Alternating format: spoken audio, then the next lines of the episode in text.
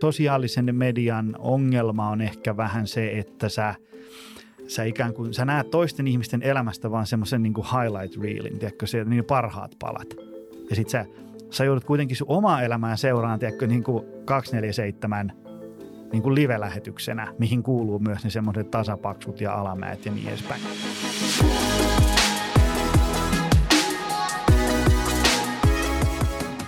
Millaista on mielekäs ja onnellinen elämä? Miten ylläpidetään elämisen mielekkyyttä ja luodaan terveet rajat itsemme ja ympäristömme välille? Muun muassa näihin kysymyksiin on vastaamassa diplomi-insinööri ja hyvinvointialan moniottelija Joni Jaakkola. Podcastissa keskustelemme arjen hallinnasta, etsimme matalan kynnyksen tapoja parantaa elämänlaatua ja opettelemme sanomaan ei. Minä olen Joonas Villanen, tervetuloa mukaan!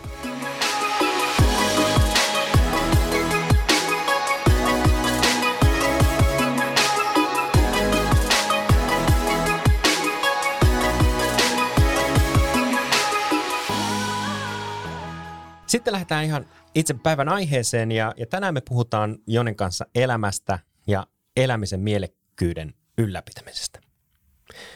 Joni, mä haluaisin kuulla ihan ekana, miten diplomi-insinööristä tuli hyvinvoinnin ammattilainen ja valmentaja? Tämä on siinä mielessä hauska, että kaikkihan aina näkee semmoisen, että jo lapsena minä sitä ja tätä, mutta se oli, se oli ehkä enemmänkin sellainen ikään kuin sattumusten kauppa, että mä oon aina urheilu ja harrastanut kaikkea liikuntaa ja sitten 16 vanhana aloin voimailee käymään kuntosalilla. Ja sitten mä jäin sitten Dippa Insi työssäni vähän semmoisen niin pörssiyhtiön ison, ison projektin jumiin. Ja, ja sitten siitä ei ollut oikein niin kuin suuntaa ylös eikä alas eikä sivulle. Ja, ja sitten se oli tavallaan, se oli ehkä semmoinen vaan niin kuin kumuloitunutta turhautumista, että tuli yhtenä päivänä sellainen, niin kuin, tai en, niin kuin hiljalleen nousi semmoinen ajatus, että, että nyt ruvetaan tekemään jotain muuta. Ja sitten niin kuin sattumaan se, että vaimo oli tehnyt näitä hommia jo niin kuin oman toiminsa ohella iltapuhteina niin kuin personal training hommia, ravintoa, liikuntaa, palautumista tämmöistä. Ja sitten se oli vaan semmoinen, että perhana, no pitäisikö kokeilla tota. Ja sitten mä olin niin kuin aikaisemmin omistanut jo osakeyhtiön, että tiesin vähän miten business pyörii. Ja, ja sitten se oli vaan semmoinen, että no nyt vedetään ähm, pörssiyhtiön oravan pyörän heittoistuimen kahvasta ja katsotaan, mitä tästä tulee. Ja sitten oli se ajatus, että kyllä mä sitten pääsen johonkin Deep hommiin takaisin, jos näyttääkin, että ei se ollutkaan mun juttu. Mutta tässä sitä ollaan, 11 vuotta mennään. Mistä se tota, into? Mä ymmärrän, niin kun, jos mietin omaa arkea, myös yrittäjä, se hyvinvointi jää helposti sen kakkoseksi. Mutta jos sä mietit sitä niin kipinää, kipinää siihen, sä sanoit, että 16-vuotiaan sä aloit nostaa painoa, tai, tai painoja, et mm. nostaa painoa. No kyllä painokin on noussut 35 kiloa ainakin siitä. tota, mutta oliko sinulla sellainen kipinä kuitenkin siihen niin kuin hyvinvointiin vai, vai onko se kipinä syntynyt, syntynyt siinä niin kuin matkan varrella? No se on ehkä, se, se alkoi semmoisesta ihan niin kuin personal training hommassa, että nyt tehdään sulle treeniohjelma ja tälleen kasvaa olkavarsi ja kyykkytulos paranee ja niin edespäin. Sitten se alkoi siitä hiljalleen laajeneen siihen, että tajusin, että kyllä toi safkakin on aika tärkeä juttu ja sitten ää, me ollaan puhuttu niin kuin hyvästä palautumisesta, niin kuin unia palautuminen on ollut kova juttu nyt kolme vuotta ehkä, niin, niin me ollaan puhuttu siitä niin kuin ihan alusta saakka, että sekin pitää olla jiirissä tai muuten se kokonaisuus ei ehkä oikein toimi. Ja se, se, mikä tässä hyvinvointialalla on hyvä puoli, on se, että täällähän ei ikään kuin, niin kuin mahdollisuudet lopu kesken. Sä, sä voit niin kuin tavallaan tehdä näitä juttuja yksilöille, ryhmille, työyhteisöille, verkossa, livenä, podcast. Niin kuin, se on ihan loputon se tavallaan. Ja sitten ne semmoiset niin lähestymiskulmat, miten sä voit, että se voi olla urheilua, hyvinvointia niin edespäin. Että on tavallaan niin kuin ihan loputon määrä erilaisia tämmöisiä niin kuin tapoja, miten tätä ammattia voi harjoittaa. Ja sitten siellä se tulee aina silleen, että, että tavallaan sä teet jotain juttua muutaman vuoden, sitten se alkaa olla vähän silleen, että okei, tämä on vähän koluttu – että olisiko jotain muuta pikku säpinää. Ja sitten sä voit ottaa silleen, että, että okei, no perustetaan kuntosali, sitten me voidaan tehdä silleen niin kuin me halutaan ja sä teet sitä vähän ja into säilyy silleen, niin kuin, että tavallaan aina on jotain uutta opittavaa ja ihmeellisiä uusia näkökulmia, miten tätä teemaa voi lähestyä. Mm, kyllä. Jossakin määrin me eletään nyt sellaista niin kuin hyvinvoinnin kulta-aikaa, sellaista boomia oikeastaan. Mm. Ää, miten sä näet, onko tämän niin kun, jos mietit äh, sosiaalista mediaa, sulla on periaatteessa vähän niin kuin kaikki tieto saatavilla, Ähm, lääkärissä ei tarvitse käydä, kun sä voit laittaa vaan Googleen oireet, kaikki tällaiset, niin miten sä katsot nyt ammattilaisen silmin tätä niin kuin skeneen, niin millainen vaikutus tuolla oikeastaan on yhteiskunnan hyvinvointiin, kun, kun on tietynlainen kuva siitä, että millaisen ihmisen pitää olla? Niin, si- siitähän tota, mun yksi oppi, siis Charles Poliquin jo joskus silloin kymmenen vuotta sitten sanoi, että, että internet on samaan aikaan parasta ja pahinta, mitä hyvinvointialalle on tapahtunut. Että se, se, että kaikki tieto, no heittomerkissä, kaikki tieto on kaikkien saatavilla, niin se on, se on samalla hyvä asia, samalla huono asia. Tietysti kun sä voit ruveta selvittämään, mutta sitten tavallaan jos sä tiedät, kun joudut sinne johonkin, tiedätkö, foliohattu, salaliittoteoria, algoritmisyövereihin, niin sitten tavallaan hyvinvointi saattaa ruveta näyttämään tosi karulta sulle. Että se, se ehkä vaatisi sellaista jonkin sortin filtteriä, että pystyisi niin kuin – tavallaan niin hahmottaa, että onko tämä totta ja että, että onko, tämä, onko tämä oleellista vai onko tämä tämmöinen niin kuin hivistely lillukan varsi, millä, mihin voisit panostaa, jos, jos kiinnostuu. Että se niin kuin, kyllä, kyllähän sitten sosiaalisen median ongelma on ehkä vähän se, että sä, sä ikään kuin, sä näet toisten ihmisten elämästä vaan semmoisen niin highlight reelin, tiedätkö, se, niin parhaat palat. Ja sitten sä, sä joudut kuitenkin sun omaa elämää seuraan, tiedätkö, niin kuin 247 niin kuin live-lähetyksenä, mihin kuuluu myös ne semmoiset tasapaksut ja alamäet ja niin edespäin, niin sit siitä saattaa muodostua semmoinen kuva, että tavallaan somessa, kun sä katsot, niin kuin, että kaikilla on pelkkää mahtavaa koko ajan. Ja mun on vähän tylsää ja tyhmää ja mulla voi vaikka kolme viikkoa ihan synkkää ja muilla on vaan fantsu fantsua. Niin sitten tietysti se, että tavallaan pystyisi ymmärtämään, että, että sä et nyt niin kuin näe toisten ihmisten elämästä – lähelläkään kaikki. Mutta eihän se tavallaan kuin, se on hyvin inhimillistä, että sitä ei ikään kuin pysty ottaa niin objektiivisesti. kun se on hmm. vähän kiirettä ja stressiä ja rahat loppuu ja nukut huonosti ja niin edespäin. Sitä avaat tuosta Instagramin, niin kyllä mullakin alkaa hermo kiertää välillä. Ja tajuu, niin kuin, että nyt ehkä on parempi laittaa some kiinni ja tehdä omia juttuja. Hmm. Niin se on ehkä helppo, toisaalta niin kuin helpompi, kun katsoo peiliin ja sanoo, että miksi mä oon tällaisessa tilanteessa, kuin se, että – vähän niin kuin sysää sen syyn sinne, että mm. et, et niillä on käynyt jäkä ja niillä menee kaikki hyvin, mutta mä oon tällainen niin kuin elämäni epäonni. Joo, joo. Mm. Kyllähän se niin kuin, ähm, hyvinvoinnin parantaminen ja sen ylläpito, niin ähm, kyllä se sitten niin loppujen lopuksi vaatii sitä, että ihminen ottaa vastuun siitä omasta arjestaan ja tekemisestänsä. No, nyt mä haluan jatkaa tämän heti perään, että totta kai on olemassa sellaisia elämäntilanteita, että fuck man, en tiedä niin kuin, miten saadaan otettua arkihaltuun ja niin edespäin. Ää, mutta tavallaan semmoisessakin hetkeissä tietysti voi, olla, niin kuin voi palkata valmentajan, mennä tapaa lääkäriä, terapeuttia ja muuta tämmöistä tavalla, että jonkun avulla saa otettua siitä arjesta otetta, mutta – ja sitä ei tarkoita sitä, että niin yhtäkkiä koko elämä pitää ottaa haltuun ja, ja kaiken pitää ruveta pyöriin sun oman navan ympärillä ja että, että ylipäätään kaikki olisi mahdollista.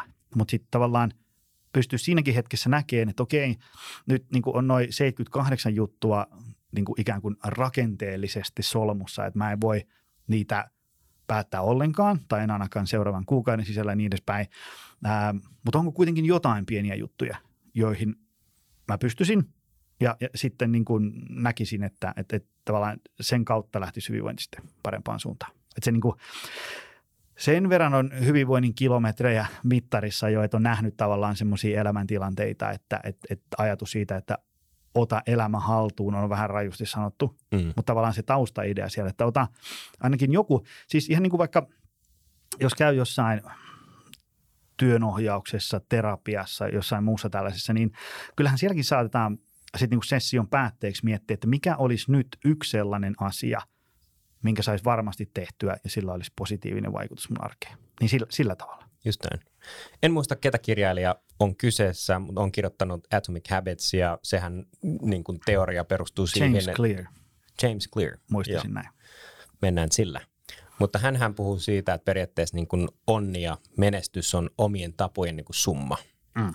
Ja se lähtee siitä, että sä muutat yksittäisiä tapoja parempaan suuntaan ja sitä kautta sun elämä löytää sen suunnan. Ja kuten sanoit, niin mun mielestä ihan hirveän lamauttava ajatus siitä, että kerrallaan elämä kuntoon, mm. tiedätkö, ota vastuu kaikesta, da, da, da. Ihan, ihan kauhean. Joo, joo, ja se, se tavallaan se, että jos ajatellaan, että elämä on päässyt vähän semmoiseen tilanteeseen, että vaikka niin kuin voimavarat ja syöminen, ravintoliikunta, arjen hallinta, kaikki tämmöinen ihan levällä, niin kuin raha-asiat, työ näin, niin sitten kun istuu hetkeksi alas ja rupeaa raksiin niin kuin ranskalaisia viivoja, että, että mitä kaikkea tässä pitäisi tehdä toisin, niin voi olla, että kun se lista on semmoinen, että happi loppuu kesken ja ei huvita edes aloittaa. semmoisissa hetkissä varsinkin on tosi tärkeää miettiä semmoinen yksi pieni asia, minkä saa varmasti tehtyä. Ja sitten siitä tapahtuu se, että ensinnäkin tulee onnistumisen kokemuksia. Huomaa, niin kuin, että, että pitkien epäonnistumisen jälkeen katos vaan. Mähän pystyn tekemään joka päivä jonkun yhden pienen asian ja niin edespäin. Ähm, ja sitten sen jälkeen, kun on valinnut sen pienen asian vielä niin kuin fiksusti, että se on joku, jolla on niin kuin oikeasti merkitystä, niin sitten voi huomata ikään kuin muutosta siinä, että tota, asiat lähtee parempaan suuntaan. Ja, ja, ja siitä se sitten lähtee. Ja sitten ehkä siinäkin on vielä sitten hyväksyä se semmoinen tavallaan niin kuin, mistä omassa kirjassakin kirjoitin semmoinen niin kuin joustava jämäkkyys. Semmoinen, että yrittää parhaansa, mutta kuitenkin hyväksyy sen, että tänään ei irronnut enempää. Ja on niin kuin fine sen kanssa, että huomenna sitten uudestaan niin edespäin. Just näin. Että se tapojen muuttaminen, sehän on niin kuin sitkeätä hommaa. Sehän on, niin kuin, se, on, se on tässä mun ammatissa kaikkein vaikeinta. Tiedon jakaminen ja hyvien treeniohjelmien tekeminen, se on helppoa. Mm. Mutta se, että aletaan tekemään fiksuja juttuja ja ikään kuin pysytään sillä uralla. Ja, ja sitten kun tulee semmoinen joku sivuraide, niin sitten pystytään ikään kuin, niin kuin palaan sinne takaisin sinne suunnitelulle reitille. Ja siitä ne tavat sitten ajan myötä muuttuu. Just näin. Tämähän on tämä 10 000 tunnin sääntö. Mä näin itse asiassa yhden toisen tutkimuksen, joka sanoo, että se vaatii 66 ää, päivää, jotta uusi tapa jossakin määrin syntyy. Totta kai täytyy sitten mm. jatkaa sitten, että ei se nyt automaattisesti jää siihen niin kuin arkeen kiinni, mutta 66 päivää, kun sä teet toistoa, mm. niin todennäköisyys on, että se jää vähän niin kuin sinne sun elämään arkeen, niin on hyvin suuri. Joo, joo, ja sitten tietysti siinä puhutaan aika paljon, että onko tapa se, että juodaan kaksi lasia vettä päivässä vai onko se joku tavallaan joku päivärytmin muuttaminen tai mm, joku tämmöinen. Mm. Mut ja, ja sitten siinä on, siinä on niin ihan hirveästi vaikuttimia siihen, että, että kuinka helposti tai vaikeasti ja nopeasti tavat muuttuu, mutta se ei, se ei niin kuin missään nimessä ole mahdotonta hommaa. Ja ehkä, ehkä ihmisillä on semmoinen ne, se vanha tuttu, että ne yliarvioi sen, mitä voi saada aikaan kuukaudessa ja aliarvioi sen, mitä ne voi saada aikaan vuodessa. Just se on vähän harmi homma.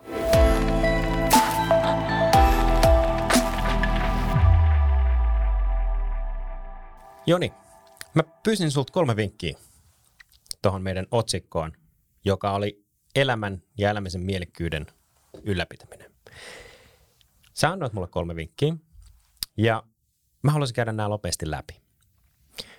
Aloitellaan siitä, että hyvinvoinnin vaaliminen ja voimavarojen rakentaminen ja niiden suojelu. Tämä oli sun yksi vinkki. Mä haluaisin kuulla, miksi tämä on sun mielestä tärkeää.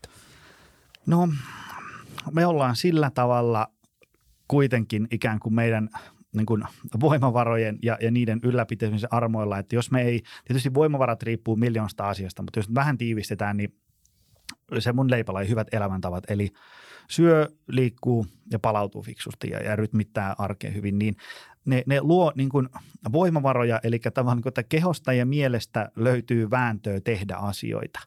Ja se on ehkä vähän semmoinen, että tavallaan kun usein vaikka syöminen, liikkuminen ja palautuminen liitetään niin kuin laihtumiseen ja, ja painohallintaan ja muuhun tällaiseen, mutta mä itse ennen kaikkea näen, että ne on semmoinen niin kuin, niin kuin sen hyvän elämänlaadun mahdollistaja. Tai sieltä, jos se vaikka on käynyt silleen onnellisesti ja sä tykkäät sun työstäsi ja sit sä haluaisit tehdä, tiedätkö, kahdeksan tuntia tai ehkä vähän enemmänkin, jos sä oot joku, tiedätkö, tähtäät huipulle, täytyy vähän niin kuin rykästä enemmän, niin, niin – tavallaan jos voimavarat vähenee, niin sitten tavallaan niin kuin pää lakkaa toimimasta, sä, sä näet pelkkiä ongelmia, aloitekyky on huono, sä, sä, teet, niin kuin, sä teet huonoja päätöksiä ja niin edespäin, ää, kun voimavarat vähenee. Ja sitten se tavallaan tarkoittaa sitä, että sä et voi tehdä niitä sulle mielekkäitä asioita ihan semmoisella tavalla, kun sä haluaisit. On se sitten urheilu, työ, no vaikka, tiedätkö, jos vaikka niin kaasutankki on aivan tyhjä 12 päivällä ja sitten sä niin kuin väkisin runnot siitä sinne viiteen ja meet himaan, niin todennäköisesti sä et jaksa olla hyvä iskä iskä puoliso. Et se on semmoinen ennen kaikkea niin kuin, ne voimavarat mä näen semmoisen niin hyvän elämänlaadun mahdollistajana. Niin kuin on, joo, mä tiedän, että kollegat nyt te kiipeä seinille, kun tehdään vertauksia niin kuin ihmisestä, tiedätkö, vaikka kännykkään tai autoon. Mutta kun kännykän niin kuin akku, kun se menee nollaan, niin sit sillä puhelimella ei voi niin kuin tehdä enää mitään. Tai autosta loppuu bensa tai, tai sähkö, niin, niin, niin tota, ähm, sitten se vaan niin kuin pysähtyy. Niin kyllä meillä ihmisilläkin on vähän semmoinen samanlainen, että jos sä niin kuin heräät aamu, sun voimavarat on huonot, ja sä heräät aamulla ja sun ikään kuin kehon ja mielen akku näyttää 4 prosenttia, ja sun ensimmäinen ajatus että millä mä selviän tästä päivästä, niin kyllähän se sun elämänlaatuun vaikuttaa vähän väkisinkin. Ja, ja, ja siinä mielessä niihin voimavaroihin panostaminen on mun mielestä niin kuin tosi, tosi tärkeä asia. Ja niin kannattaa panostaa jopa senkin ikään kuin kustannuksella, että jotain kivoja asioita täytyy jättää väliin. Tiedätkö, illalla tulee telkkarista kivaa, mutta se jätetään väliin, kun pitää mennä ajoissa nukkuun, jotta seuraavana päivänä menee kivasti ja niin edespäin. Jos mä, kuuntelen siis sua ja, ja, ja tota, mietin samaan aikaan niitä scenarioja, missä, missä tota, joutuisi vähän niin kuin puolustelemaan omaa asemaansa ja sanoo, että mä, mä, mä en tule tekemään tätä nyt, kun tää on, tää, mun täytyy nyt vähän niin kuin suojella. Joku voisi väittää, että et, et, et niin kuin olisi kovin itsekästä olla lähtemättä tai tekemättä tai auttamatta.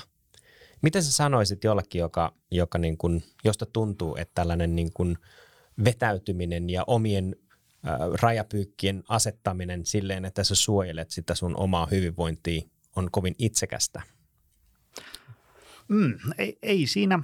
Ehkä, ehkä siinä on varmaan se, että sen, sen käy ensinnäkin itselleen läpi ja niin kuin, sillä niin kuin, oikein niin kuin oikeasti sisäistämällä hyväksyy sen, että tässä elämäntilanteessa, missä mä oon, niin mulle on tärkeitä asioita. Sovitaan oma hyvinvointi, perhe, ähm, työ ja muu tällainen. Ja tällä hetkellä mulla riittää niin kuin X yksikköä voimavaroja tehdä näitä asioita. Sitten jos sinne tulee X plus 1, niin sitten alkaa ikään kuin laatu ja määrä ja vireystila lähtee alamäkeen. Että se niin kuin, vähän niin kuin Saku Tuominen oli jossain mun podcastissa vieraana joskus muinoin ja tota, se mitenköhän se sanoi jotenkin silleen, että kun tulee tiedätkö, joku, niin kuin, että on kaista ihan tukossa ja joku tulee, tiedätkö, niin kuin, että hei, hoida tämä nyt kuntoon, niin, niin että siinä kohtaa voisi kysyä, että, että hei nyt kun sä heität tämän, tähän mun jo muuten, muutenkin täyteen työjonon tämän homman, niin, niin haluatko sä, että te, tämä tehdään nyt ja huonosti vai myöhemmin ja hyvin? Että siinä on vaihtoehdot. Eli tavallaan äm, kun on jo oma kaista silleen tukossa. Että tavallaan silleen, niin että, että asiat menee vielä hyvin, mutta nyt jos ruvetaan lisää, niin sitten ne menee huonoon suuntaan. Niin ehkä siinä on varmaan joku sellainen, että voisi kysyä sitten ikään kuin iteltään, että okei, nyt jos mä otan tämän uuden jutun tähän mukaan, niin se johtaa väistämättä siihen, että kokonaisuus lähtee huonompaan suuntaan. Onko mä valmis elämään sen kanssa? Todennäköisesti en, koska musta tulee huonompi iskä, bossi, puoliso, kaikkea. Tai sitten miettiä, että onko tässä nykyisessä paletissa, mitä mulla on, jotain sellaista, minkä mä valmis heittää menee nyt, kun tämä uusi tulee tilalle. Ja sitten hyvin usein voi huomata, että nämä palikat, mitä mulla nyt jo on, on niin kivoja, että mä en valitettavasti niin kuin lähde tuohon mukaan. Ja semmoisella, mä ymmärrän, että tämä on nyt tosi tämmöinen niin kuin insinööri, loogis, rationaalis tyylinen kelailu, mutta ähm, ehkä sitä pitää vaan kokeilla ja sitten sä huomaat sen, että kun sä – sanoit jollekin ei, niin huomenna maailma pyörii radallaan ja, ja, ja tota, ne tyypit on löytänyt jonkun uuden siihen tilalle ja, ja, ja tota, ää, itsellä meni asiat hyvin. Sä rakensit hyvin tämmöisen niin loogisen hmm. radan. Kysy näitä, kysyttää, kysyttää, hmm. hahmottele, mieti, pohdi. Toi kuulostaa siltä, että niin vaaditaan aikamoista valveutuneisuutta ja sellaista niin kuin itsensä tutkiskelua, että sä pystyt e, e, niin kuin identifioimaan ne asiat siinä hetkessä. Että kun tulee se esimies, monen ensireaktio on se, että totta kai la, laita vaan, koska pelätään mm. jotakin. Ja, ja, ja tota, se vaatii sellaista niin kuin valveutuneisuutta olla siinä hetkessä rauhallinen ja sanoa, haluat sä, että tehdään näin mm. hyvin, vai haluat sä, että tehdään nyt ja huonosti. Ja tuo vaatii mun mielestä mä oon joutunut harjoittelemaan, itse asiassa vielä on tosi pitkä matka, mutta tämä niin ei-sanominen. Että et mä jotenkin ajattelin, että mä suojelin sitä niin kuin itseäni nyt, mutta se tulevaisuuden minä joutuu joskus kuitenkin sitten käsittelemään sen niin kuin konfliktin. Mm. Ja, ja mä oon niin kuin, harjoittelen sitä, että mä sanon pieniin asioihin ei. Ja sitten huomaankin, että no eihän se suuttunutkaan. Mm-hmm. Tämä oli ihan ok. Mm. Ai sanoa, että mä ymmärrän. Ja sitten löytyy sellainen, että okei, okay, no, I can do this. Ja sen kautta tulee sellainen niin kuin vaisto siihen, että, että on pystynyt hahmottamaan sitä, että mitä mä pystyn, mitä mä en pysty. Ja mä viestin siitä tosi avoimesti. Mm. Ja silloin on niin kuin tällainen tietty integriteetti myös siihen omaan itsensä, jolloin tulee se itseluottamus, se pysyy se itseluottamus ja pääsee semmoiseen ehkä parempaan tilaan, jossa voi, voi niin viestiä. Mutta äkkiseltään niin kuulostaa, että tuo vaatii ihan tosi paljon harjoittelua sen niin kuin viestinnän, sen niin kuin peilin katsomisen, konfliktin niin kuin käsittelyn, kaikki tällaiset. Että kyllä tässä niin kuin aika paljon työsarkaa, että jos me saadaan niin kuin kaikki tohon tilaan, niin wow. Joo, joo, ja eikä se, jos ajatellaan, että mä oon nyt niin kuin 41 ja vähän päälle, niin – mä oon ehkä nyt vasta kohtalaisen hyvä siinä. Vieläkin, jos mä katson nyt mun kalenteria, niin siellä on muutamia sellaisia juttuja, että sitten kun se hetki koittaa, kun mä menen sinne tekemään sitä juttua, niin mä mietin, että nämä on just niitä juttuja, millä mun pitäisi sanoa ei. Tiedätkö, kato, kun hmm. semmoinen, että kun sä, sä, sä meet johonkin tunnin juttuun johonkin, niin ei se ole vaan se tunnin juttu, kun se on, tiedätkö, valmistautuminen joskus aikaisemmin, kolme varttia sinne, tunnin juttu, sitten sieltä paluu siinä vähän, tiedätkö, hoidat jotain muita asioita, niin semmoinen tunnin juttu äkkiä haukkaa niin kuin puolikkaan työpäivän sitten niin kuin lopulta. Niin sitten täytyy aina miettiä, että, että onko mulla nyt oikeasti niin kuin puolikas työpäivä uhrattavana tähän vaikka eikä. Se vaatii sitä semmoista, että, että sä oot niin oikeasti istunut alas ja sä oot piirrellyt auki itsellesi, että mitä juttuja mun arkeen mahtuu. Ja, ja sitten – on, on ne sitten mitä ikinä, työtä, perhettä, harrastusta, kukin ne valkaa itse. Sitten on niin kirjoitellut auki ja sitten sä ehkä vähän hahmottelet sun viikkokalenteria ja mietit, missä kaikkialla mä teen näitä asioita. Sitten huomaat, että tämä on muuten aika tukossa, että, että, että sitten tänne täytyy jättää myös tämmöistä niin kuin luppoaikaa. Mm. Ja, ja sitten aina kun tulee joku uusi juttu, niin sitten sä voit niin kuin katsoa sitä sun viikkokalenteri, että – onko tämä juttu täällä? No ei näytä olevan. No mihinkä se tänne mahtuisi? No ei näköjään mihinkään. Ja sitten mm. sit täytyy miettiä, että otetaanko jotain pois vai ei. Ja, ja, ja tota, mutta se vaatii semmoisen, koska mä itsekin olen vähän semmoinen ylioptimistinen, että mä aina näen kaikissa asioissa huomattavasti enemmän tulevaisuutta kuin niissä oikeasti on. Ja sitten mä näen aina, että tuohon menee ehkä kolme päivää, mutta sitten siihen menee oikeasti neljä viikkoa. ja sit se, se on mun vähän semmoinen paha tapa. Joo, aika optimisti. Et, niin, niin mm. ehkä se on semmoinen niin kuin, että se pitää sitten kantapään kautta, tiedätkö, oppia. Sillä, että kun sä sanot joka asian kyllä, ja sitten sä oot sillä, että mä oon nyt sanonut tämmöisille asioille 400 kertaa kyllä, ja 400 kertaa mua on harmittanut sen jälkeenpäin. Eh, ehkä mä voisin nyt 400 ensimmäisen kerran kokeilla sitä ei ja katsoa, mm. mitä syntyy. Niin, tämähän on, en, en nyt sano, että sä oot millään tapaa niin kuin tyhmä tai idiotti, äh, mutta tämä niin kuin, oliko se Einstein, joka sanoi, että sehän on tyhmyyttä se, että tekee samaa asiaa samalla mm. tavalla odottaen eri tulosta. Joo, ja siis kyllä mä, mä oon tuossa asiassa ollut kyllä ihan äärettömän tyhmä monta kertaa, mutta mä oon ehkä huomannut sen, että sitä ei pystyy sanomaan hyvällä omalla tunnolla siten, että sitten kun sä pystyt tekemään niitä sulle tärkeitä asioita hyvin, niin siitä syntyy niin paljon niin kuin mielihyvää ja elämänlaatua, että ei tee mieli antaa sen rapistua, joten sä pystyt niin kuin, tavallaan helpommin sanoa mm. ei. Ja mm. sitten jos tavallaan siitä tulee, kun mullekin tulee että jotain, jotain nuoria kysyy, että voisit sä niin kuin jeesiä vähän, sitten tulee, että voi, että, että aina kun mä olin tuossa tilanteessa, mua jeesittiin aina, niin hirveä homma, että sanoa nyt ei. Mm. Mutta sitten on vaan pakko sanoa ei, mutta voi aina niin kuin referoida eteenpäin. eteenpäin. Tiedätkö, että sorry, että mä en ehi, mutta tuossa on niin kuin tyypit A, B ja C. Kilauta mm. niille, että ne ihan varmaan osaa jeesiä, on niillä voi olla aikaa. Niin sitten se vähän se huono omatunto hälvenee siitä. Mm. Ja sehän on toisaalta se ultimaattinen epäitsekkyys, kun ää, tietyllä tapaa, että et, et muistuttaa, että päästäänkö me siihen tavoitteeseen, että jos mä teen niin kuin väsyneenä, ää, huonovointisena asioita, niin, niin hyötyykö se toinenkaan siitä yhtään mitään? Mm. Todennäköisesti niin kuin ei, mm. jolloin on vähän niin kuin todella epäitsekäs teko sanoa, että mä en nyt pysty. koska sehän lopputulos tulee olemaan niin kuin kompromissi, jos sä lähdet siihen. Niin, niin Joo. ehkä tämä on semmoinen hyvä kysymys niin kuin tähän, että palveleeko tämä sua, palveleeko tämä sitä vastapuolta? Jos se on niin kuin ei, se on ei. Kyllä, kyllä.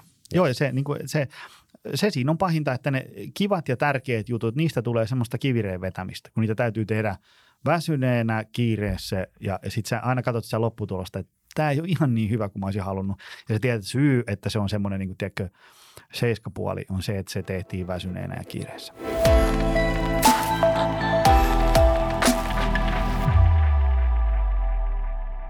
Joni, mm. hypätään kokeilukulttuurin piiriin. Sä sanoit, että kokeilukulttuuri on tärkeää siitä syystä, että koskaan ei tiedä, mistä tulee se oma juttu. Mitä sä sanoisit, miksi moni pelkää epäonnistua? Ja miten päästä sen niin kuin epäonnistumisen pelon yli tästä niin kuin kokeilukulttuurin näkövinkkelistä? No mm, ensinnäkin kokeilukulttuuri on tosiaan sen takia tosi tärkeä, että, että mä, se, tavallaan se semmoinen, niin että semmoinen loogis-rationaalinen kelailu, se on niin kuin helppoa. Ähm, Mutta sitten sen, että onko joku juttu, oma juttu, niin sen tietää vasta sitten, kun se on niin kuin kokenut. Sitten sä tiedät sen oikeasti. Mm. Esimerkiksi vaikka ähm, moni tekee, on päivätöissä jossain, sitten ne valmentelee ja tekee treeniohjelmia jollekin iltapuhteina, tiedätkö, serkun kaverille silloin tällö. Ja, ja sitten saattaa niin kuin syntyä semmoinen kipinä, että okei, tämä valmentaminen voisi olla ehkä mun juttu.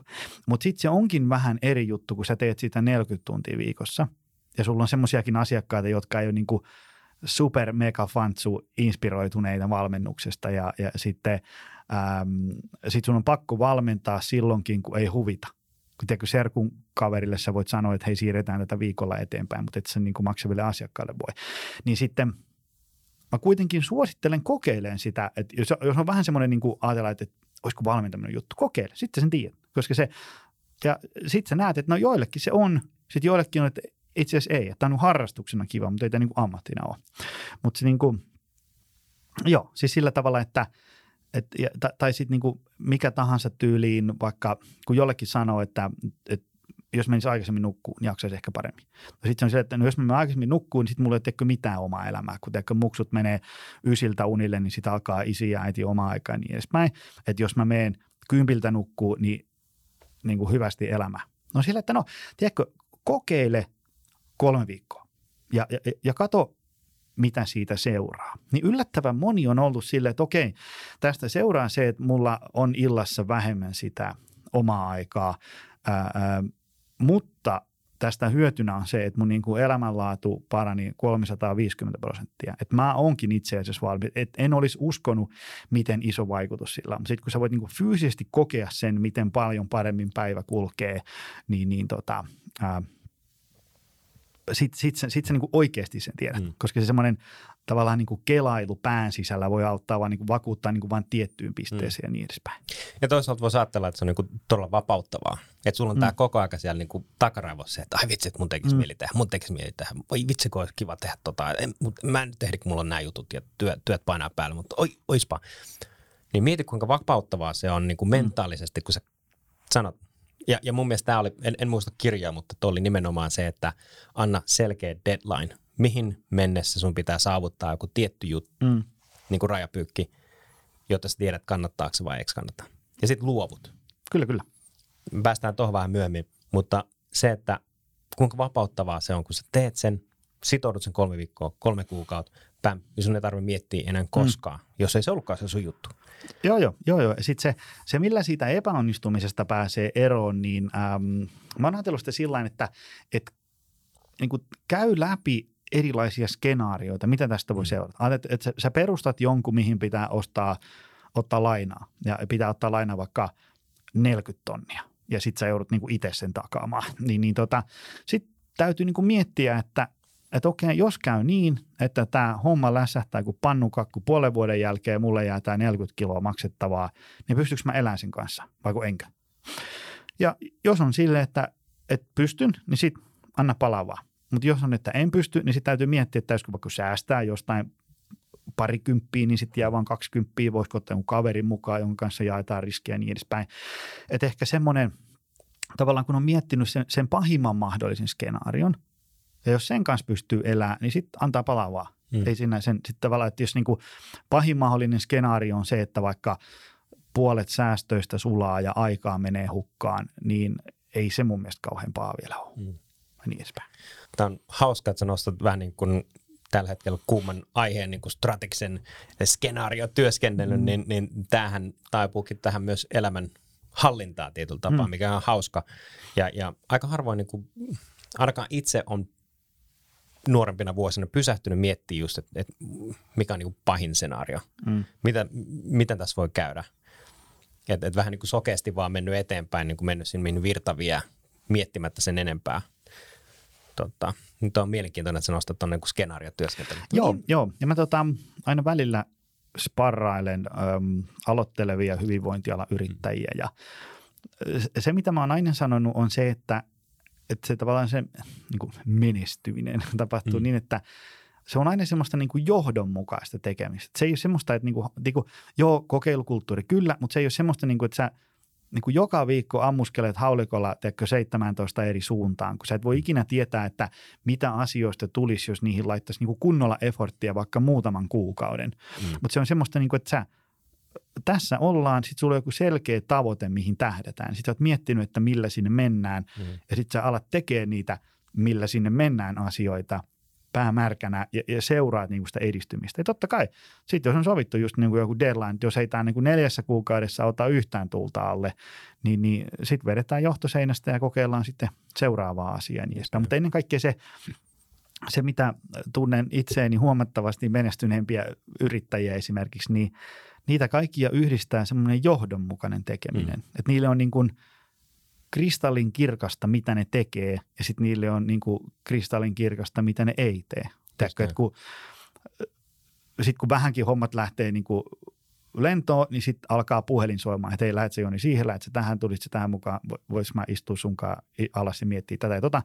Niin sitten se on niin kuin selkeää, että hmm. hei kiitos, hyvä juttu, mutta tämä ei sovi nyt tähän, mitä mä nyt teen. Että et soita – puolen vuoden päästä uudestaan ja katsotaan, miten maailma silloin makaa. Joo, sen sijaan, että mennään kilometri leveältä, niin mennään kilometri syvälle. Joo, joo. Ja ja kyllä se, niin kuin, mä, mä, ymmärrän sen, että jos, jos ajatellaan vaikka meidän ala, sä alat, niin kuin, aloitat valmentajana, niin kyllä mä sen ymmärrän, että siinä alussa niin kuin, kun pitää laskut maksaa ja syödä, niin, niin mm. sä otat niin kuin jokaisen asiakkaan, mm. kuka nyt vaan vähänkin on kiinnostunut sun palveluista.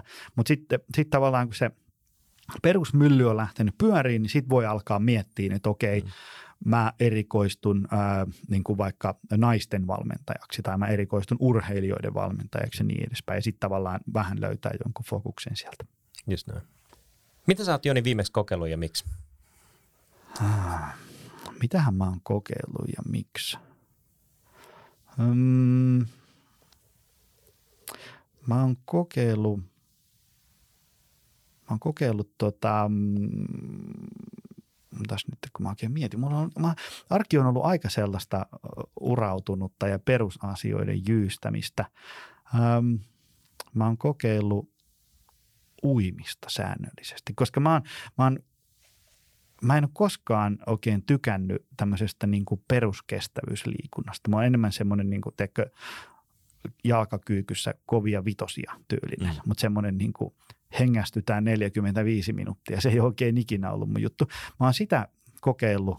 No, nyt tietysti korona vähän sulki noita uimahalleja ja tolleen, mutta tota, mä niin kestävyysliikuntaa ja semmoista peruskestävyyden parantamista ää, kokeillut nyt tässä, sanotaanko viimeisen puolentoista vuoden aikana enemmän kuin, kuin, niin kuin koko aikaisemman 39 vuoden aikana. Koska mä oon huomannut, että se, se nyt kun se huomaat, kun on 41, niin, niin, niin keho jaksaa huomattavasti vähemmän kuin silloin, kun oli 25. Tai pitää tehdä paljon niin kuin säntillisemmin asioita. Et kun oli 25, niin vähän nyt jotain läpsytteli sinne tänne ja koitti vähän syödä fiksusti, niin oli niin kuin tikissä. Mutta nyt on niin kuin jonkin verran jo eri peli. Ne on täytynyt ruveta tekemään niitä asioita, mitä aina suosittelen muille. se, on, se on ehkä se, mitä on tullut tässä kokeiltua.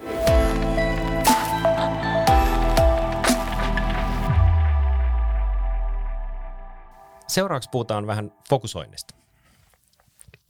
Sä sanoit, että elämässä tulee aina paljon kaikkea, joka tuntuu tärkeältä, mutta näitä kaikkea ei voi kuitenkaan tehdä. Siksi on tärkeää käydä itsensä kanssa läpi, mitkä näistä asioista on oikeasti tärkeitä ja panostaa suunnitelmallisesti ja johdonmukaisesti niihin. Mistä tämä sun vinkki johtaa? Miten sä oot oivaltanut tämän asian? No se on varmaan tota, äh, mun suuren idolini John Berardi jostain äh, semmoisesta Changemaker-kirjasta, minkä se kirjoitti siihen. Niin kuin, se on niin kuin kolme ja puolisataa sivua siitä, että miten sä rakennat menestyksekkään uran hyvinvointialalla ilman suvantovaiheita. Ja, ja, ja tota, se just siellä kuvasi sitä semmoista uran tavallaan nousujohteisuutta, että ensiksi ketään ei kiinnosta sun jutut, sitten hiljalleen alkaa kiinnostaa ja sitten se selitti sitä, että tavallaan niin kuin aluksi on silleen, että kukaan ei lähesty sua. Sitten niin kuin kohta aika moni ihminen lähestyy sua. Sitten on silleen, niin kuin, että jossain kohtaa sun on palkattava siihen joku tiedätkö, tulppa väliin, jonka läpi, joka filtteröi, niin kuin, että, koska mä oon joskus lähettänyt sille John Berardille sille viestiä, että, että jos me perheen kanssa matkustetaan anyway Kanadaan, niin, niin paljon maksaa, että mä saan niin kuin pari tuntia kysellä sulta jututtaa. Tämmöinen konsultaatio, mm. mitä niin kuin, tota, ähm, on ennenkin tehnyt fiksujen ihmisten kanssa. Ja e, e, tota, sitten sieltä tuli niin assistentti, että John ei tee tällaisia – kiitos. niin se, se oli hyvä esimerkki se, että siellä on tehty tämmöinen niin kuin kategorinen päätös, että hän mm. ei tee tämmöisiä yksilösparrauksia, vaikka siitä maksettaisiin miten paljon. Just ja et, et, tavallaan se, se, se, se on se idea siitä, että, että elämässä sitten, varsinkin kun elämästä tulee vähän niin kuin monimutkaisempaa, kun sä oot vaikka 41 ja sulla on perhettä ja muksuja ja töitä ja firmaa ja asuntolainaa, ja teekö se mm. koko setti, niin, niin tota, on ihan hirveästi tärkeältä tuntuvaa. Ja, ja sitten äm, sieltä on pyrittävä niin kuin erottaa ne, mitkä on niin kuin oikeasti tärkeitä. Ja sitten voi tulla vielä semmoinenkin ärsyttävä juttu, että niitä niin oikeasti tärkeitä asioitakin on enemmän kuin mi- mitä pystyy tekemään. Ja se on paha paikka, kun pitää tavallaan niin jättää oikeasti tärkeitäkin asioita väliin.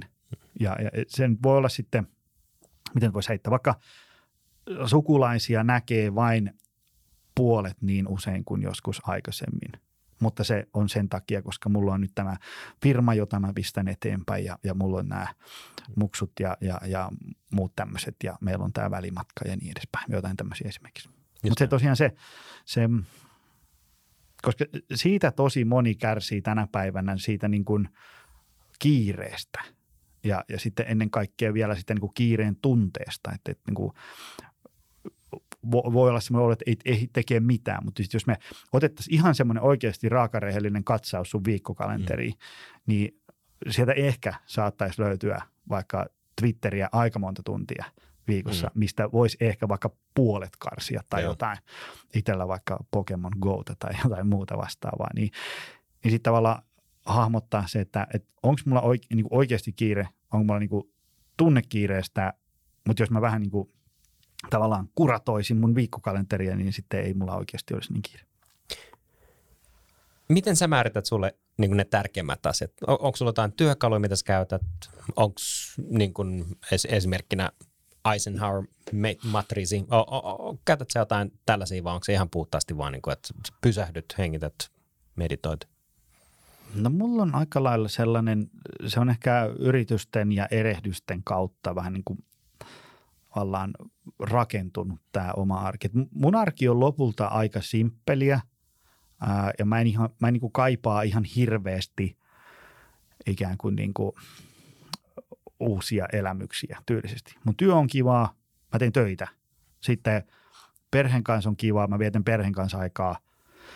Tykkään lukea, opiskella uusia asioita, katella telkkusarjoja ja sitten se on aika siinä tekee, jollakin on vaikka joku haluaa mennä niin kuin johonkin festareille, niin mä en halua yhtään mennä festareille. Tai siis niin kuin tulee kutsu johonkin illanistujaisiin, niin tietysti jotkut illanistujaisista on niin kuin mukavia, mutta sitten semmoiset niin tavallaan, ja joku verkostoitumistila joskus on jees, mutta semmoiset niin puolituttujen kahvilan avajaisiin johonkin, tiedätkö, Pieksämäelle, niin, niin, niin tota, ei, ei, se ei vaan niin kuin kuulu siihen mun repertuaariin, mitä mä haluaisin tehdä. Niin, mun, niin kuin, mun arki on aika semmoista simppeliä. Ja tietysti ja. välillä sitten jotain niin kuin matkustelua tyyliin, niin kuin vuokrataan asuntoautoja ja vedetään kolmeksi viikoksi Pohjois-Norjaa tämmöisiä elämyksiä sitten, mutta, mutta niin kuin, muutoin mä tykkään aika semmoista simppelistä arjesta.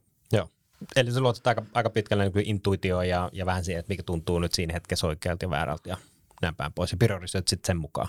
Joo, ja sitten mä oon aika lailla sillain tota, ruvennut, kun tajus, että nyt on niin kuin arjessa 127 juttua hmm. ja, ja mä pystyn niin kuin viisi juttua hoitaa, niin sitten sit on ruvennut vaan niin kuin, hiljalleen karsiin pois ja sitten on jäänyt jäljelle vaan kivoja juttuja niin edespäin. Joo. Ja se niin kuin, mä en ole tässä, mulla ei ole tässä mitään niin kuin semmoista mustaa vyötä, että mä olisin niin kuin mikään kauhean Mr. Miyagi tässä niin kuin tämmöisessä elämän niin kuin mm. priorisoinnissa, mutta, mutta hiljalleen parempaan suuntaan ja, ja tota, äm, enemmän sitä niin kuin ei-sanomista semmoisille niin kuin rönsyille, mistä että jos mä lähden siihen mukaan, niin sille toiselle tulee paha mieli ja mulle tulee paha mieli, niin sitten on parempi sanoa niin kuin ei jo heti alussa. Joo. Mä törmäsin tuossa tähän aiheeseen liittyen, niin äh, markkinointiherra Seth Godinin tällaisen sanontaan. Hän, hän kirjoittaa näitä mikroblogeja ja tota, se vähän niin kuin referoi sitä vanhaa tällä sanontaan, että et, et niin kuin, luovuttajat ei koskaan voita ja voittajat ei koskaan luovuta. Mutta itse asiassa se on hänen mielestään niin kuin todella väärin ja mä yhdyn Seth Godinin sanoihin tässä, että se sanoo, että niin kuin voittajat itse asiassa luovuttaa ja lopettaa silloin, kun se on oikein. Mm, että ne ei niin pidä vaan kiinni siitä, että et, et, tota, et, et, et kun me päästään siitä käsityksestä kiinni, että et, et niin kuin jotenkin on huono yrittäjä, jos lopettaa mm. sen yrityksen, joka ei vedä tai ei herätä kiinnostusta. Me puhuttiin tuosta, että, että niin kuin neljä kuukautta ei kukaan kiinnostunut. Sen on aika lopettaa. Mutta että hyvä yrittäjä keksi jotain uutta, jatkaa tekemistä. Mm, mm. koko ajan eteenpäin, oppii joka päivä. Sen, itse asiassa Warren Buffettkin on, on, on niin myöntänyt, että se niin kuin päivittäin, jos on yhtään niin kuin prosenttiakaan parempi, niin silloin mennään oikeaan suuntaan. Joo, jo. Riippumatta siitä, että luovuttaako, lopettaako vai mitä. Kunhan sä oot tänään parempi, tai siis huomenna paremmin kuin sä olit tänään. Joo, joo. Se, niin kuin se, se, mitä mä oon saanut bisnesmentoroita huomattavasti itseeni viisaamilta, niin on se semmoinen, kun itse suhtautuu aikaisemmin niin kuin omaan firmaan ja työhön ja työyhteisöön niin kuin kuin, mm. kuin omaan lapseen ja omaan perheeseen. Ja se on niin kuin hienolta kuulostava ajatus, mutta sitten se johtaa äkkiä siihen, että kun joku työntekijä menee toiseen paikkaan töihin, niin kuin mikä on ihan normaali. Ihmiset tekee viisi vuotta jossain ja sitten ne haluaa vähän jotain muuta, eikä mulla ole oikein siihen mitään, että mä voisin vaikuttaa kauheasti. Niin, niin sitten se aina tuntui semmoiselta, että aina niin kuin joku perheenjäsen hylkäisi mut. Ja mm, sitten mm. sit tavallaan niin kuin, tiedätkö, oli semmoinen, niinku, että on niin valmis menee vaikka veneen alle asuu, jotta tiedätkö, omalla firmalla ja, ja työkaverilla menee hyvin ja niin edespäin. Mutta sitten tämmöiset kokeneemmat kehäketut on sitä niin kuin selittänyt, että, että se on sitten lopulta vaan niin kuin osakeyhtiö tekee. Siis sillä tavalla, että, että, että oot niin kuin, onko se osakeyhtiö vaikka tärkeämpi kuin vaikka sun mielenterveys tai sun terveys tai sun, sun avioliitto tai niin edespäin. Hyvin todennäköisesti ei. Et, et siinä tavallaan, että sitten täytyy miettiä, että jossain kohtaa voi olla niin kuin oikea hetki, vaan niin kuin se osakeyhtiö vetää johtoseinästä ja nuolla haavat ja jakaa eteenpäin niin edespäin. Sitten se voi olla monesti niin kuin hyväkin asia, kun pääsee aloittamaan niin kuin puhtaalta pöydältä. Just näin. Ja joskus luopuminen tarkoittaa myös sitä, että luopuu tietyistä ihmisistä. Hmm. Ja se on se vaikea paikka. Mitä sä sanoisit äh, jollekulle, joka on niin kuin tällaisen valinnan edessä, että et, et ehkä huomaakin, että itse asiassa nämä niin kuin, äh, lukioystävät niin ei olekaan enää se oikea ryhmä, että mun pitäisi päästä niin kuin seuraavalle levelille ja, ja tässä on semmoinen henki, joka niin kuin ankkuroi mut tällaiseen negatiiviseen asioihin ja, ja ei kannusta tekemään enempää ja, ja itse asiassa olet nyt semmoisen, niin että mä en, mä en enää voi, niin mitä sä sanoisit jollekin, joka on tällaisen valinnan edessä? No tässä voisi varmaan lähteä siihen kokeilukulttuuriin. Me kokeileen millaista on viettää aikaa sellaisten ihmisten kanssa, jotka ikään kuin auttaa sinua sinne suuntaan. Mm. esimerkiksi vaikka kun mä lähdin yrittäjäksi, niin ää, ei mulla ollut yhtään yrittäjäkaveria alussa, koska kaikki mun koulukaverit oli esimerkiksi palkkatöissä silloin. Nyt heistä mm. osaa yrittäjiä, mutta niin kuin, ei mulla ollut oikein niin kuin ketään, kenen kanssa mä voisin niin sparrailla yrittäjyydestä. Ei kukaan, niin kuin, kaikki on niin kuin päivätöissä. Eikä, eikä ne ollut ilkeitä tai pahoja, mutta kun ihmisiä, vaan ne ei vaan niin kuin, mm. tiedätkö, saa otetta siitä, kun sä et ikinä ollut, sä oot palkkatöissä, niin, niin sitten se oli aika semmoista niin kuin ontoa yksin puhelua. Mutta mm. sitten kun meni johonkin semmoisiin valmennuksiin, yrittäjyysparrauksiin, valmennusohjelmiin, ää, soitti ihan jollekin, että hei, hei voit sä sparrailla näitä, näiden asioiden kanssa, niin sitten se, se semmoinen hengenheimolaisuus ja semmoinen niin kuin vertaistuki ja, ja semmoinen, että kun toinen tavallaan niin kuin näkee sen sun touhuun, niin sitten ne pystyy antaa semmoinen niin vinkkejä, mm. että, tiedätkö, että toi kuulostaa ihan meikäläiseltä kymmenen vuotta sitten, että oletko ajatellut, että jos tekisikin näin ja näin ja näin.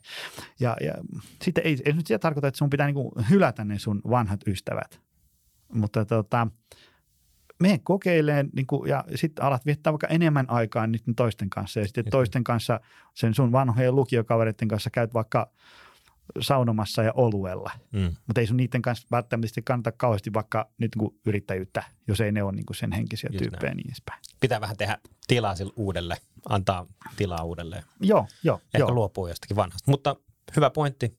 Se ei tarkoita välttämättä sitä, että pitää mm. niin kuin, sanoa hyvästi, että forever. niin, joo, joo. joo. Sitten vaan niiden mm. kanssa jutellaan eri asioista. Ja, ja, ja tota, et ei siinä. Siitä on tietysti se, se, se että mä niin kuin – tietysti jos puhutaan vaikka, niin kuin, että pitääkö hylätä joku vanhemmat tai sisko tai mm. velit, ei nyt ehkä siinä on niin kuin vähän eri meininki, mutta ehkä ajatus siinä tavallaan, että, että jos sulla on joku sellainen kaveriporukka, joka vaan niin kuin vetää sua johonkin suohon, mm. Ehkä siinä voi miettiä, että, että mikä pointti tässä, niin kuin, voihan se tietysti ottaa jutuksi, että hei, tiedätkö, mulla on vähän nihkeä fiilis aina teidän kanssa, kun tämä on tämmöistä jatkuvaa kivireen vetämistä. Mm. Mutta sitten en mä tiedä löytyyhän sitä sitten uusia kaveripiirejä ja niin edespäin. Just näin. Elämä on aika, aika metku siitä, että se on aika mm. tämmöinen fluidi. Mm. Se muuttuu ja kehittyy ja, ja jos vaan luottaa siihen asiaan, että parantaa joka päivä, niin tota, luultavasti niin ne odotukset, joita sun itselle ylittyy, mm. vähän niin kuin auttamattakin. Kyllä. Tähän loppuu pieni twisti, curveball. Mikä on sun suosikkibiisi ja mitä se sun mielestä kertoo susta ihmisenä? Ai vitsi, nyt, tota, nyt laitoit pahan. Mun suosikkibiisi. Mulla on semmoinen ainakin reilu parisataa biisiä pitkä soittolista Spotifyssa, missä on niinku pelkkiä hyviä biisejä, mutta mikähän voisi olla hyvä? Annetaan sen verran tota, tilaa sinne, että voit valita, että mikä on niin tällä hetkellä semmoinen? Tällä hetkellä. Ähm, no itse asiassa nyt just tänä viikonloppuna oli, oli semmoinen, tota, äh, mä kuuntelin ihan sattumoisin, meillä oli semmoinen äh, kavereiden kesken semmoinen niin äijä istumisilta viikonloppu ja sitten siellä kuunnellaan kaikkea niin kuin kolmen soinnut rockia ja muuta tällaista. Niin sitten siellä tuli noita ähm, Klamydian biisejä. Se on, on ainakin se pyyntö ja sitten on se ää, pienen pojan elämä vai mikä on. Nehän kertoo siitä tavallaan niin kuin, vähän niin kuin lapsi laulaa niin kuin vanhemmilleen. Ja niitä niin kuin kuunteli silleen, niin kuin, että vitsi tästä elämässä on kyse. Mutta, mutta ne on ehkä semmoiset, jos niitä biisejä on kuullut, mm. ää, ja sitten varsinkin kun itse on niin kuin pienen pojan isä, niin ne oli niin kuin silleen, että, että tästä elämässä on kyse. Ne oli semmoisia niin kuin, niin kuin ison miehen herkistelybiisejä, semmoisia tavallaan sitten, että ne oli semmoiset, mitkä just nyt resonoi. Ne ei ole mitään semmoisia niin kuin tavallaan kauhean semmoisia niin tavallaan, että bisnestä ja elämää ja nousujohtoja. Ne olisi ehkä semmoisia niin tavallaan, ne pysähti, pysähti niin miettiin, että, että tästä tässä elämässä on kyse. Mikä on sille varsinkin niin kuin kiireessä, ää, tiedätkö, kun on töitä ja meinaa revetä joka paikkaa. Ja sitä aina muistaa, niin kuin, että, tästä siinä niin kuin oikeasti elämässä on kyse, niin kuin lapsista ja perheestä ja, ja läsnäolosta ja niin edespäin. Hieno valinta. Kyllä. Hatunnosto. Siinä oli kaksi biisiä, kuunnelkaa oli... katsojat ja kuulijat ne molemmat. Kyllä. Tähän me päätetään tämä jakso. Kiitos Joni, kun lähdit kolmen vinkin podcastin matkaa. Jaot sun ajatuksia ja osaamista ja annoit meille aikaa. Kiitoksia, kutsuit. Tämä oli hyvä setti. Kiitos.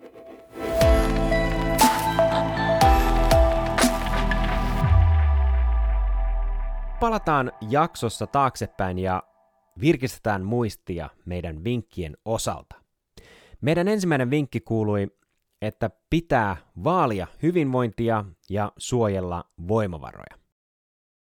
Hyvinvoinnin kehittäminen ja sen ylläpito vaatii, että ihminen ottaa vastuun omasta arjestaan ja tekemisestään. Liikkuminen, oikeanlainen ruokavalio, omien rajojen kunnioitus ja mielestä huolta pitäminen ylläpitävät ja luovat voimavaroja. Voimavarojen ollessa vähäisiä teemme helposti vääriä päätöksiä. Uskalla sanoa ei ja keskittyä sinulle tärkeisiin asioihin. Kysy rohkeasti, tehdäänkö tämä työ kunnolla ja hyvin vai nopeasti ja hutaisten. Karsi pois voimavarasyöpöt arjestasi ja ole itsellesi armollinen. Joni sanoi, kun on valinnut sen pienen asian vielä niin kuin fiksusti, että se on joku, jolla on niin kuin oikeasti merkitystä, niin sitten voi huomata ikään kuin muutosta si- siinä, että tota, asiat lähtee parempaan suuntaan. Ja, ja, ja siitä se sitten lähtee. Ja sitten ehkä siinäkin on vielä sitten hyväksyä se semmoinen joustava jämäkkyys, semmoinen, että yrittää parhaansa, mutta kuitenkin hyväksyy sen, että tänään ei irronnut enempää. Ja on niin kuin fine sen kanssa, että huomenna sitten uudestaan. Meidän toinen vinkki liittyy kokeilukulttuuriin. Koskaan ei tiedä, mistä voi tulla se oma juttu, jos ei uskaltaudu kokeilemaan uutta. Epäonnistumisen pelkoa voi lievittää listamalla pahimmat senaariot ja kysymällä, voinko elää mahdollisten epäonnistumisten kanssa. Kokeilukulttuuria voi hyödyntää missä tahansa, esimerkiksi kokeilla kolme viikkoa nukkumaan menemistä aikaisemmin. Tee johdonmukaisesti uutta asiaa, sillä se on ainoa tapa taata menestyminen ennemmin tai myöhemmin. Kuullaan Jonin ajatukset. Tavallaan kun on miettinyt sen, sen pahimman mahdollisen skenaarion, ja jos sen kanssa pystyy elämään, niin sitten antaa palaa vaan. Hmm. Ei siinä sen, sitten tavallaan, että jos niin kuin pahin mahdollinen skenaario on se, että vaikka puolet säästöistä sulaa ja aikaa menee hukkaan, niin ei se mun mielestä kauhean paha vielä ole. Hmm. Ja niin edespäin. Meidän kolmas vinkki kuuluu, muista fokus. Elämässä tulee vastaan paljon asioita, jotka tuntuvat tärkeältä, mutta aikaa ja energiaa ei vaan yksinkertaisesti riitä kaikkeen. Suunnittele, mikä on sulle oikeasti ja aidosti tärkeää ja mihin haluat panostaa ja keskity siihen täysillä. Monia vaivaa sellainen itse aiheutettu kiireen tuntu, joka on mahdollista eliminoida paremmalla aikataulutuksella. Keskity ihmisiä ja ihmissuhteisiin, jotka kannustavat sinua ja auttavat sua eteenpäin. Pyydä apua ja etsiydy hengen heimolaisten seuraa. Kuullaan, mitä Jonilla on sanottava. Tämmöiset kokeneemmat kehäketut on sitä niin kuin selittänyt, että, että se on sitten lopulta vaan niin kuin osakeyhtiö tekö. Siis sillä tavalla, että, että, että oot niin kuin, onko se osakeyhtiö vaikka tärkeämpi kuin vaikka sun mielenterveys tai sun terveys tai sun, sun avioliitto tai niin edespäin. Hyvin todennäköisesti ei.